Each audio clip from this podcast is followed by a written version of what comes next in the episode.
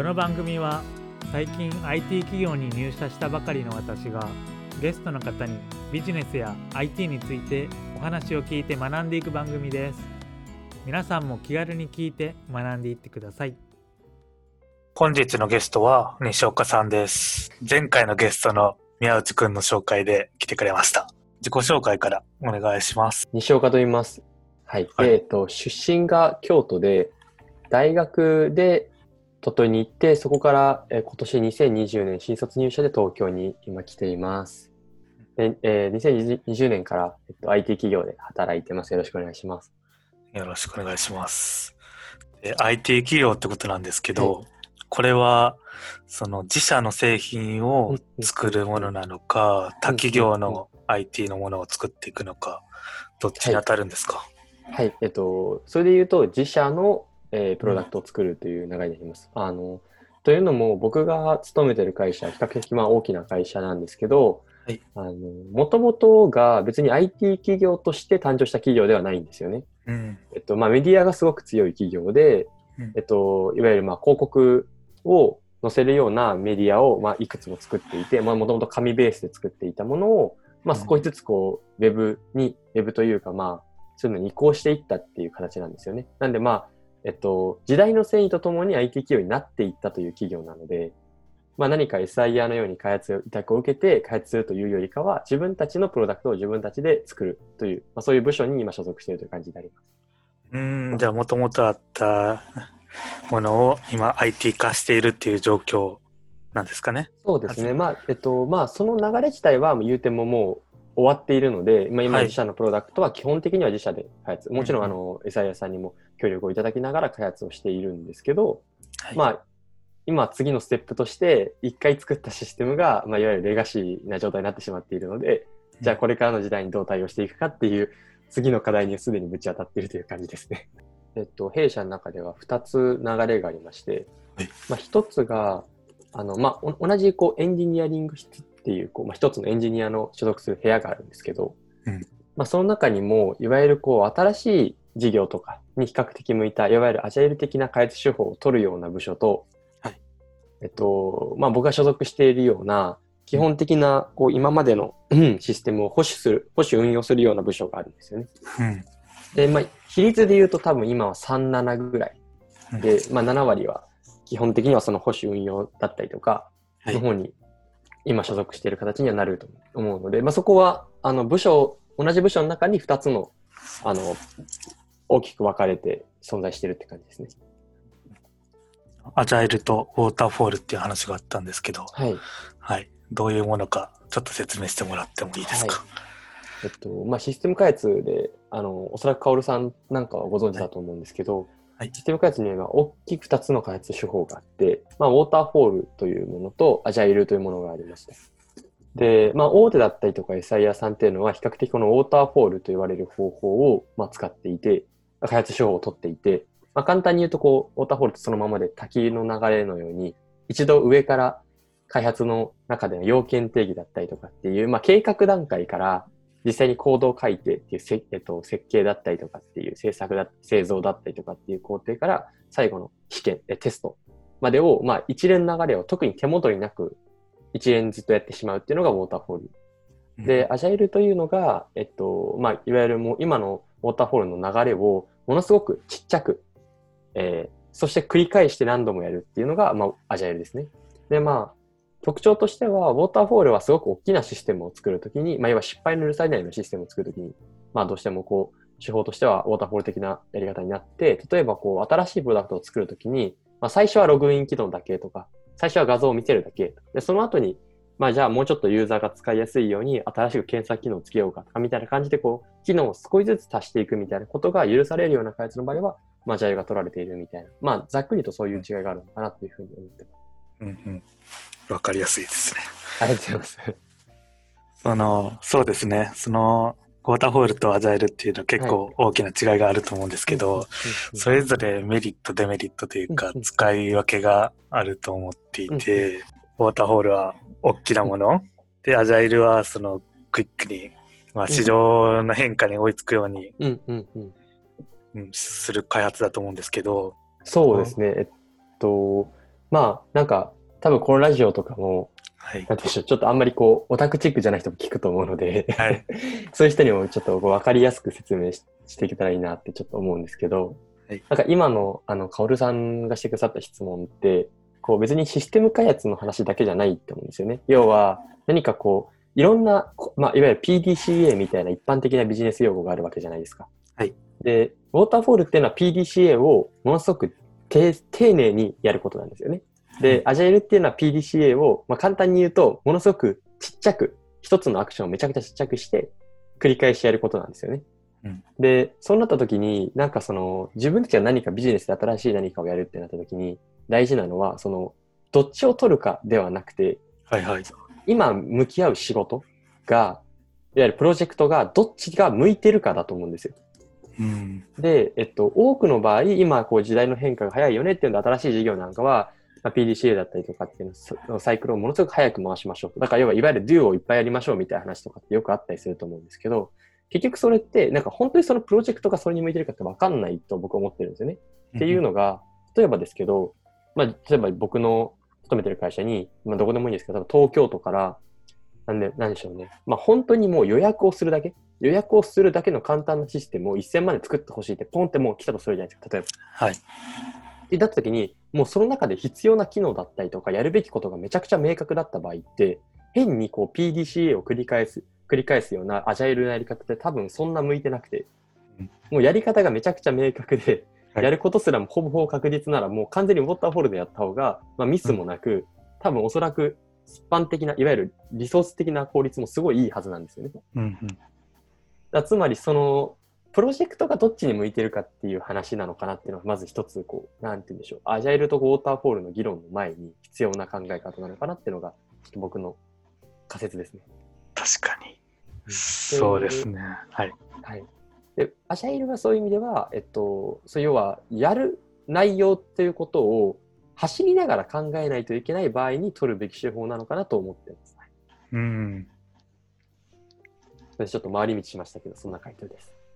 どんな風にこういう勉強をされてきたんですか、えっと、まあ一番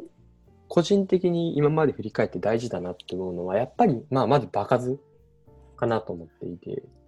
や要は、どんなシチュエーション、どんなパターンを経験したかみたいなんてすごく価値になるなっていうことですね。はいで、まあ僕の場合で言うと、大学時代って、まあいくつかの企業さんに、まあ長期もありますし、短期もありますし、インターンに行かせてもらってるんですよ。うんうん。で、その中でなんか単純な、なんて言うんでしょう、なん一つのこう何かをやるみたいなプロジェクト的なインターンというよりかは、もう本当にもう、例えば長期で入ってところに入らせてもらって、もうひたすらカバン持ちみたいな感じに、上司の人たちと一緒に仕事させてもらったりとか、経営会議も出させてもらったりとかみたいな、うん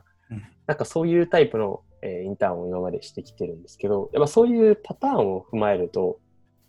なんて言うんでしょう、本を読んで一つの知識を得るだけじゃなくて、リアルな、なんかこう、シチュエーションでの動き、例えば、きあ、この経営者はこういうアクションをし、こういう場でするんだ、みたいなことを得られる。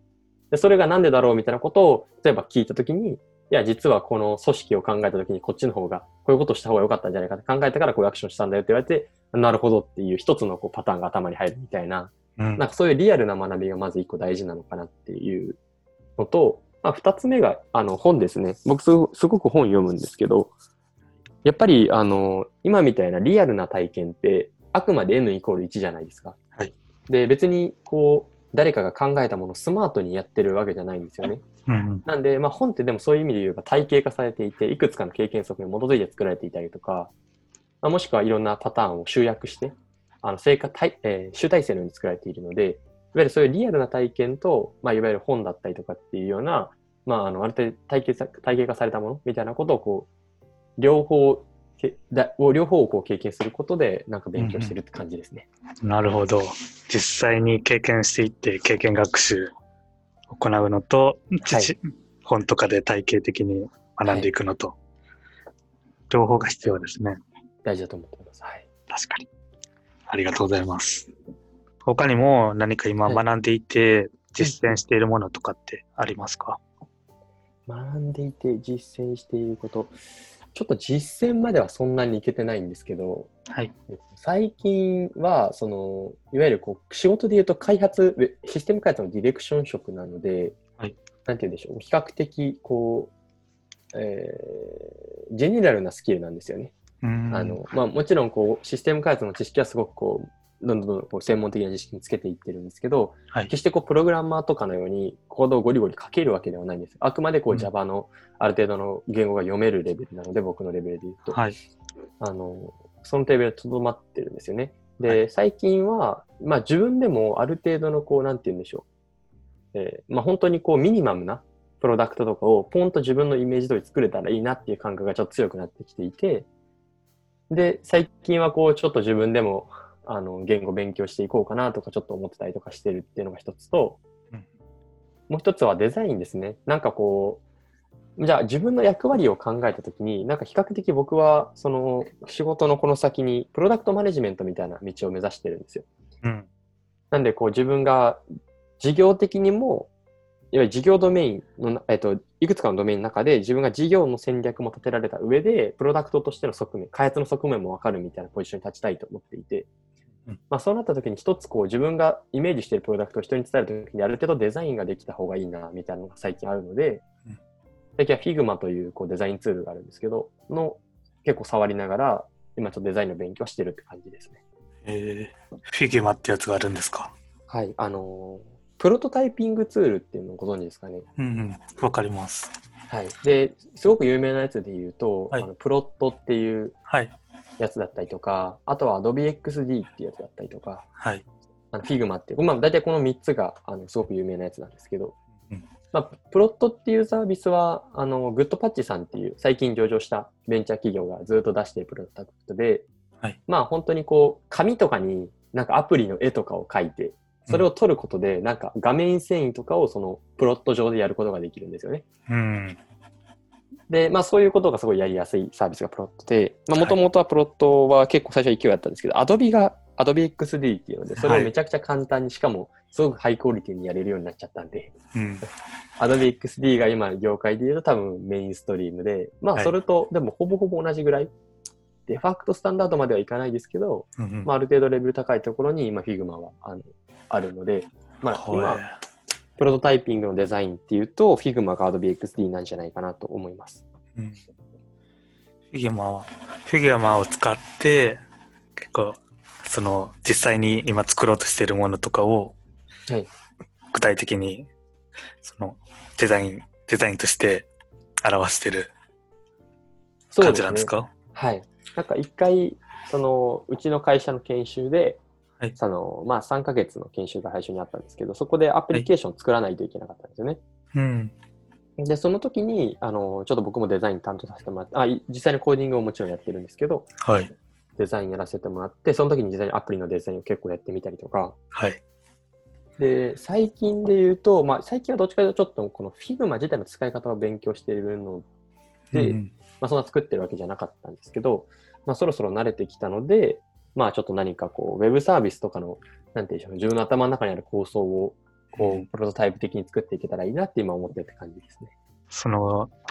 少し前の話になるんですけど、はい。開発ディレクションっていうのはどういう仕事をしてることになるんですか？そうですね。一応このラジオあれですよね。いろんな職種のあれを話していくやつですよね。そうですね。えっと、はいそうですね。ちょっとじゃあそこを説明します。えー開発ディレクションっていうのが、まあこれってその、すごく大きく分けて2つあって、一つがその、ウェブディレクションって言われるものなんですよね。はい。で、ウェブディレクションっていうのは基本的に、なんていうんでしょう、ウェブサイトとかのディレクションをする人のことを指していて、で、まあ本当にこう、なんて言うんでしょうね。えっと、プロジェクトマネージャーのことを指してると思ってもらうのが一番いいなと思うんですよね。一つのプロジェクトに対して、じゃあどんな人にどんな仕事をいつまでに頼めばいいのかっていう、でどのぐらいのお金、予算を計上していくといいのかみたいなことを考えて、で、まあ、実際に遅れるリスクがあるのであれば、そのリスクをどうやって排除するのかみたいなことをやっていくような人たちうんが、まあ、ウェウェブディレクターっていうのは一般的な言い方だと思うんですよ。はいで、システム開発における開発ディレクターっていうのは、ちょっとウェブディレクディレクションとはちょっと違っていて、まあ、あくまで開発の中でのディレクションなので、うんえっと、例えばこう、ウェブディレクターがやるような、なんて言うんでしょうね、デザインとかに対する責務を負うみたいなことは特になくて、いわゆる。うんうんなので、多分大手とかにしかいないと思うんですよね、開発におけるディレクションって。うん。例えばちっちゃい企業だと、多分この開発ディレクターとかっていうのは、プロダクトマネージャーだったりとか、なんか別の職種の人が担っちゃってると思うんですよ、多分。ちっちゃな企業の場合。なんで、まあ、大きな企業で大きなサービスを作ろうと思ったときに、どうしてもデザイナーだったりとか、プログラマーだったりとか、システムの中でしょう、インフラの専門家たちだったりとかっていうのは、いわゆるステークホルダーがあまりにも多いときに、うんその仕事の受け渡しだったりとか、いわゆるこう、暗黙知を形式値にする場所ですね。うんあの、要件定義で決まっている部分を現場でこう、プログラミングするときに、例えば何かしらの、えー、齟齬が見つかりましたと。で、それをこう、変えないといけないときに、じゃあ、プログラマーがいちいちその要件定義書に対しての、えーいわゆる変更をやるのかってなっちゃうと、ものすごく、あの、作業自体が進まないことになってしまうので、そこをディレクションの人たちが、じゃあ、中間職に立って、うん。えーバグがあるのであれば、バグの調査だったりとか修正は全部担いますよみたいな感じにしていくだったりとか、例えば、はいそういうことなのかなと思う。うんうんじゃあまあお客さんとかそういう、まあ、内政の場合は違うと思うんですけどお客さんとかから要望があった時にうんうんこうこういうことをしなければいけないっていうのを把握して、まあ、開発チームと連携を取っていったりその指示を任せるっていうそうですね。ありますね。はい。なんで多分こう、いわゆるこう、対顧客の SIA さんとかだと、あの、うん例えばこう、大手さんとか、いわゆる顧客の企業との、その、えー、なんていうかね、面する、接する面に立つ人たちのことをこう、ディレ開発ディレクション、ディレクターって言ったりすると思うんですけど、結構。うん僕み、僕み、僕の勤めてる会社のような、まあ、いわゆる自社のプロダクトを作ってる場合だと、自社内での、えっと、いわゆる人と人との仲介に立って、やり取りをよりスムーズにしていくみたいな仕事になるんだと思います。あの、まあ、僕の部署自体が実はそのオフショア開発という、そのやり方を取っている部署なので、えっと、はいオフショアというのが海外に開発を委託することなんですよね。で、まあ、僕の会社の開発の一部もベトナムに委託をしているので、えっと、まあ、そこの、要は橋渡し。日本側がこんなのやりたいって言った一部の企業に対して僕が、じゃあそれをやってくださいっていうふうにベトナムにお願いをして、ベトナム側から返ってきたその成果物に対して僕はレビューをして、で、うん。足りなければ市場を出すみたいなことを今やってますね、簡単に。ベトナムの人たちはまず、はい。えー英語でコミュニケーションを取るんですか、それとも日本本語でやってるんですか、日本語ですね、まず結論で言うと。うんというのが、えっと、うちの場合はもともと英語でやってたらしいんですけど、はい。そうすると、あの、日本側に英語が堪能でシステム開発も堪能じゃないといけない人がもう山のように必要なわけじゃないですか。はい。で、向こうにも英語が堪能な人がいるかっていうと別に決してそうではなかったらしいんですよね。まああ、もちろんそう優秀なすね。はいっぱいいるらしい、いたらしいんですけど、はい。でその、結局、二つ変数が出てくるじゃないですか。あの、はい両方に英語で得意な人がいないといけない。はいで。それなら変数減らしたいよねっていうので、まあ、日本側は日本語は絶対堪能なので、はい。っていうので、ベトナム側に、えっと、堪能なに、えっと、日本語が喋れる人を雇用して、日本語が喋れるエンジニアを雇って、国書はしてるんですね。日本、雇った人は実は、はい。日本語が喋れるエンジニアではないんですよ。で、はい逆に日本語を超流暢に喋れる人を雇っていて、うん。要は、えっと、最初なんかエンジニアで日本語喋れるようにさせようっていう計画だったらしいんですけど、はいそれって育成コストをかけるのと、あとはその思考性が絶対合わないわけじゃないですか。はい。で、そこで、かえっと、うちの会社が、これは僕はいない時時代の話なんですけど、はい。僕がいない時代の先輩たちが考えたのは、えそれだったら日本語をやりたいっていう思考性はまずある人の方がいいんじゃないかっていうので、あのはいはいいわゆる通訳会社の人を雇ってます。で、その通訳会社の人をまとめて雇っているので、その人たちははいうちのプロジェクトに長年アサインされるわけですよね。はい。で、そうなると、その人はだんだん知識をいつの間にかつけていくみたいな方向でいってます。うーん。じゃまず、その、はい日本語から英語にするのと、いベトナム語からはい英語にするっていう、その二つの障壁があったのを、はい。日本語から日本語、日本語で伝えて、日本語からベトナム語に変えれるそうです、そうです。はい。っていうのがまずメリットで、その、日本語から、日本語からベトナム語に変えるときに、はいやっぱり IT の知識とかは必要。なの、で、その教育はしないといけないけど、その、本通訳の人たちをずっと雇って。経験させて、知識をつけさせていってるはい。ってことなんですね。はい。なんでまあ全然通訳の人によって知識はバラバラではあるんですけど、うん。まあ本当に優秀な人もいますね。うーん。で一応うちも、えっと、テキスト上のやり取りは全部英語なんですよ。うーん、そうなんですね。はい。ただ、テキストのやり取りって結構簡単じゃないですか。うんうん。っていうのも、例えばなんて言うんでしょう。あの、まあ例えば僕の、あ、でもなんかちょっと今こう、ラジオを聞いてる人に伝わるかわからないですけど、チケットで管理をするわけですよね。あの、何か課題が起きたときに、はい。その課題だったりとかバグだったりとかをそのチケットっていうのに書くんですよ。こうこんな課題がありますって書く。でうん、多分カオルさんわかると思うんですけど。うん。で、そのチケットにどんなことが課題なのかとか、どこをどう直してほしいのかっていうのを書くんですよね。うんうんで、それを書くのはえ僕らも英語なんですけど、例えばその時って、えっと、まあ僕の書き方、いつも書く方なんですけど、メッセージ、まあ要は、相手に対して何かこう言いたいこと、例えばこう、ちょっとこの調査遅くなってすいませんでしたとかっていうメッセージ、で、コンテンツ、中身として、例えば、えっと、〇〇というバグが出てます、みたいうんうんな。もうめちゃくちゃわかりやすいじゃないですか。〇〇がおかしいっていうだけの英語じゃないですか、簡単に言うと。はい。で、えっと、フィックスしてほしいポイントって言って、まあ、要は直してほしいポイントって書いて、で、そこに、いわゆるこう、まあ、例えば、えーコードで言うと Git のリンクだったりとか、なんでしょうね。あとは、こう、具体的なドキュメントのポイントだったりとか、うんうん。そこを明確に書いてあげれば、ここ直せばいいんだってわかるじゃないですか。わかりやすいですね。はい。で、最後に、まあ、Thank you っていう、あの、テキストだとそれだけで済むので、確かに、ポイントポイントでそう文章をつないでいけばいいってこと。で、そこはもう、あの、お互い翻訳いらないので、すごくこはいうシンプルですね。うーん。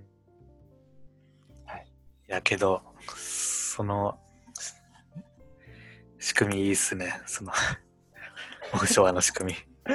そうですね。僕も最近知ったんですけど、結局、その、日本人側の、えっと、いわゆる、えー労働コストと、ベトナム側の労働、いわゆる雇うコストって全然違うじゃないですか。うん。で例えばですけど、日本人が、えっと、5人、えー雇うのと、プロジェクトにアサイン。まあ、これはちょっと企業によってももちろん、その1人当たりな、えっと、ひと一月何円かけるかっていうのを、計算方式が違うと思うんですけど、はい例えば弊社の場合だと、日本人5人の賃金コストと、えー日本人3人とベトナム人6人の賃金コストが一緒なんですよね。はい。で、そうなった時に例えばそのベトナム側の1人を通訳の人だったとした時に仮に、はい。ベトナム人5人と通訳1人と、えー日本人3人のチームか、日本人5人のチームか、どっちが開発にとって向いてるかみたいな話で、いつもこう、うちのオフィシャンを使うか決める感じですね、簡単に。すごいですね。確かに、コストの面を考えて。そうなんですよ。なるほど。そうなると、ベトナムの方を雇った方がいいよね、とか、そうですね。てくるんですね。はい。で、さっきちょっとだけ話さなかったと思うんですけど、アジャイルとその、はいウォーターフォールの話の時に、じゃあ何をもってどっちにするかみたいなこと考える必要があるじゃないですか。はい。でさっきはあくまでそのどっちが向いてるかっていう話だけです。いわゆる抽象的な話だけしかしなかったんですけど、じゃあ具体何をもって決めるかみたいな話で言うと、はい。なんかこう、リソース効率とフロー効率って考え方があるらしいんですよね。で、えっと、いわゆるこう、リソース効率っていうのが、その、いろんなプロジェクトのプロセスをなんか構成するようなリソースをより効率的に使いましょうみたいな話なんですよはい。なんで分かりやすく言うと、人がいかに効率的に動くかみたいな話なんですよね。うん。で、このリソース効率がいい方がいいなら、ウォーターフォールをやりましょうって話なんですよ。うん。で、フロー効率の方は、その流れることに価値があるっていうことなんですよね。はい。で、それは何かっていうと、例えば、えっと、待ち時間がない状態だったりとかのことを言うんですよ。おー、はい。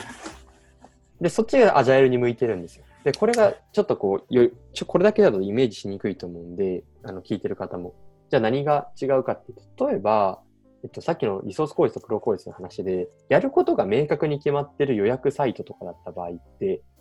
いつから使えるようになった？まあ、要は、早く使えたらもちろんその分使う人も多いと思うんですけど、基本的にいつ使いたいかみたいな日にちって多分決まってると思うんですよ。来年から使いたいとか。そうですねで。そこまでに開発が間に合えばよくて、はいでしかもやることがあらかた決まってるのであれば、その分、そのウォーターホールでやること決めてやった方が絶対早いんですよ。ベトナム人にもこれやってって言ってやってもらうだけでいいわけです。うんで一方で、例えば、なんでしょうね。えーじゃあ、例えば、地域メディアを、地域メディアサイトを作るとする。例えば、なんかこう、地域の美味しいご飯とか、はい。なんかいい企業を紹介したりとかみたいなメディアサイトを作るってなった時に、はいじゃあ、そういうサイトってどうすどうした方がいいかっていうと、一日でも早く公開した方がいいんですよ。うん。なんでかっていうと、Google が、例えばこうクローリングって言うんですけど、その、サイトを認識する、まあ、いわゆる機械がこういろんなサイトを回って、あ、このサイトはこんな情報が載ってるみたいなことを認知していくんですよね、Google のシステムで。クロール、そそういうクローリング Google のシステムがクローリングしていくんですけど、それって、要はその、自分のサイトが公開されたその日に別に認知されるわけじゃないんですよね。うん。ってなったら、一日でも早く出しておけば、一日でも早く Google に認知してもらえるんですよ。うん。っ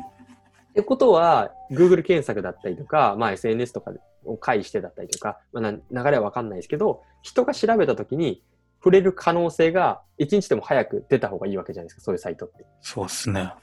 ていうのは、フロー効率の方が優先されるんですよ。なるほど。とか、まあ、例えばシステムの何かこう、障害があって、システムが止まってしまっていると。でもそのシステムは毎日使うユーザーがいるってなったら、一日でも早くリリースすべきじゃないですか。はいみたいな。その場合、フロー効率が求められるわけですね。うん。で、このリソース効率かフロー効率かどっちを取るかで、アジャイルかウォーターフォールかの、そのよりどっちの方がいいかっていうのが決まると、うちの会社では、まあ、あの、判断づけてるって感じみたいですね。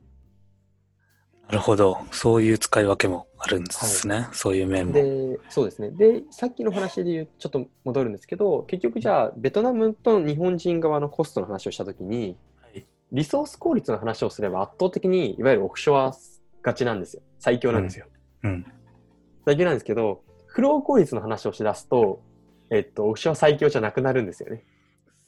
結局、こう、修正依頼してからもう、ベトナム側が理解してから、ベトナム、まあ、ベトナムじゃなくてもどこでもいいんですけど、インドでもいいんですけど、はい。理解してから修正にかかるわけじゃないですか。はい。ってなると、絶対フロー効率は落ちますよねっていう話なんですけど、はい。なんですけど、例えばうちの会社で言うともうそういう判断ですし、そうなんですけど、ただ最近のオフショアを、なんていうんでしょう、専任的にやってる企業って、はいもうなんか何百人とかっていう単位で向こうで人を雇ってしまっているみたいな状態だと、はいなんか日本側で、例えばなんでしょう、僕は例えば日本の企業だとして、そのオフショアをやってるような、今はこう、あの、マザーズとかに結構オフショアの企業いくつも上場してるじゃないですか。うんうん。そういう企業だと、多分こう、例えば僕が、このサイトをいつい、もう今すぐ直したいっていうと、もうそれをもうベトナム側にもうい急いで日本でやること決めて、ボーンと投げて、ひたすらもう何十人、何百人でやらせてしまうみたいな。なんかそのぐらいのこう、なんていうんでしょうね。あの、や、柔らかさというか、あの、柔軟さをも持ちうるのであれば、別にはいオフショアでもフロー効率は持たせうるなとはあるって感じですね。ただその場合って常にその仕事があるかないかっていうのがわからない状態なんで明らかにこう、うんリスキーすぎるので、うんなん。かそういうやり方を取る企業は少ないんじゃないかなと思う一方で、はい。なんかサブスク的に要はなんか何月何回までの回収請け負いますよみたいなパターンで受けてるような会社がもし仮にあるのであれば、はいまあ今のはあり得る話だなって。やっぱりこう、じ上司の人たちも言ってたんですよ。今のスト、えー、とフロー効率とリソース効率の話だけをしていて、はい。なんかそこでもうなんか明確に区切ってるんですけど、さっきのそのおウォーターフォールアジャイルって単純になんか僕は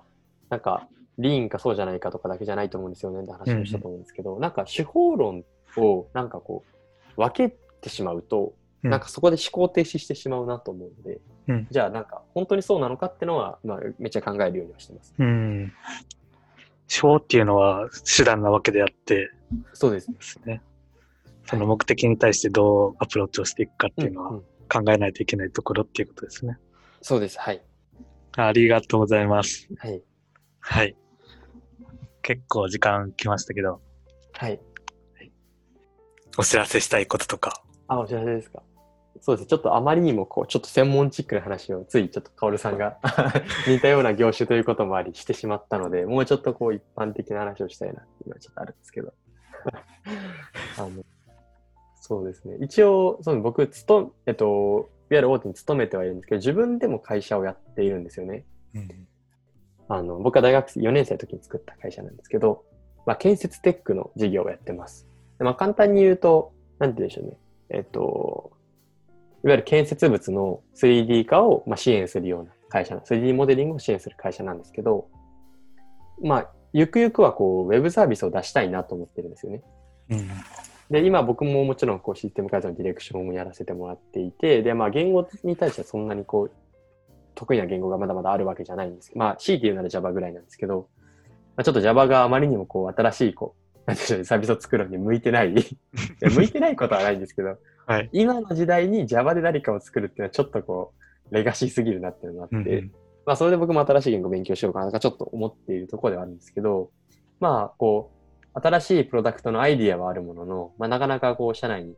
あエンジニアがいるわけではないので、まあ作られてない、まだこう作り上げられてないみたいな現状で、うん。まあまだまだこう、じゃあまとめて雇いたいですみたいな求人を出すほどの余力は全然ないんですけど、まあすごくこう、今やってる事業自体もそうですし、建設分野っていうもの自体がまだまだこう、新しいプロダクトを作る余地がある分野だと思ってるんですよね。うんまあ、農業も、僕がもともと勉強した農業もそうですし、建設もそうですし、みたいな、いわゆるリアルな産業ってまだまだ IT 化の余地があると思うんで、そこでなんかこう新しいサービスを作っていくっていうことをなんか今僕も挑戦しているので、もしも何かこう、自分でこうサービスを作ったりとか、一人で何かこうプログラミングを勉強してたけど、なんか作るものが明確にないとか、なんかこうあんまりこう、お作ってみたいと思うものが今までなかったみたいな人がもしもいるなら、ぜひ声をかけてもらえれば、なんか僕の会社の話もしますし、まあお互いのこう、じゃあどうやったら一緒にできるかって話がもしもできるのであれば、なんか嬉しいなっていうのは思ったりしてます。はい。うんうんうん今実際に事業を行っていて、プラスアルファウェブサービスで。そうですね。新規事業やりたいなって思っているって感じですね。うん、それがテック系なんですね。そうですね。まあめちゃくちゃテックな事業かっていうとそんなこともないんですけど、はい。まあ、あの、でも今やりたいなと思ってる事業自体は、すごく明確にこうあって、うんあの、それのシステム自体は僕も最近ずっと考えていて、まあ、そんなに複雑なシステムではないので、うんまあ全然現実的なので、はい。エンジニアさんがいれば。はい、見て、あの、面白いなと思う人がいれば、ぜひ声かけてほしいなって感じです。ありがとうございます。はい。じゃあ、本日のゲストは西岡さんでした。ありがとうございます。ありがとうございます。